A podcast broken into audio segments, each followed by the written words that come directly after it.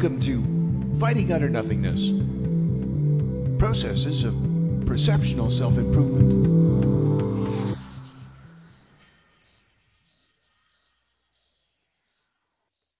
Should is a good word to stop saying. If you can stop saying should, it makes it a lot easier to do something about things right now. Should always points away from the moment.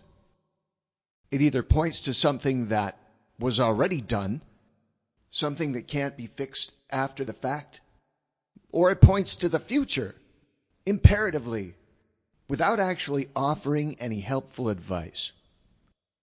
Saying to yourself, I should do that, is an easy way of not saying, I will do that. Once you say that you will do something, you're forced to follow through and create a process to accomplish it. Consciously eliminating the word should from your vocabulary keeps you focused more upon the actuation of change rather than the condemnation of not having changed yet. Should often gets used more as abuse. I really should have done that by now is almost as good as saying, What's wrong with me? I wonder why I can't do that. It's a subtle shift of your internal semantic psychology that affects your expectations. It's kind of a Yoda esque do or do not do kind of thing. Anytime you catch yourself saying, I should do something, either bring it into the now or let it go. Now is better than should. If you can't do anything about it now, then don't attach emotional imperatives to shoulds. If you just watch how many shoulds you say, it's kind of fascinating. I found when I first started doing it.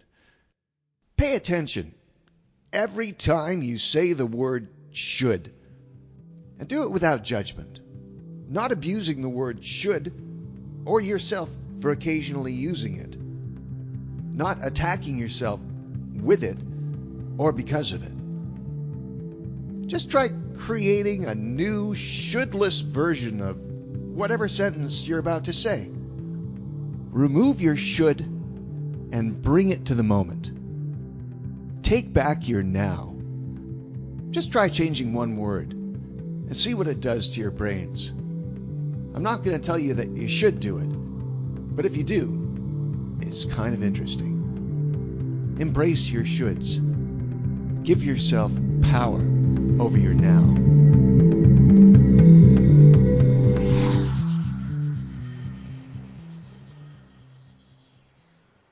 For more talking, writing, and animations, visit fightingutternothingness.com.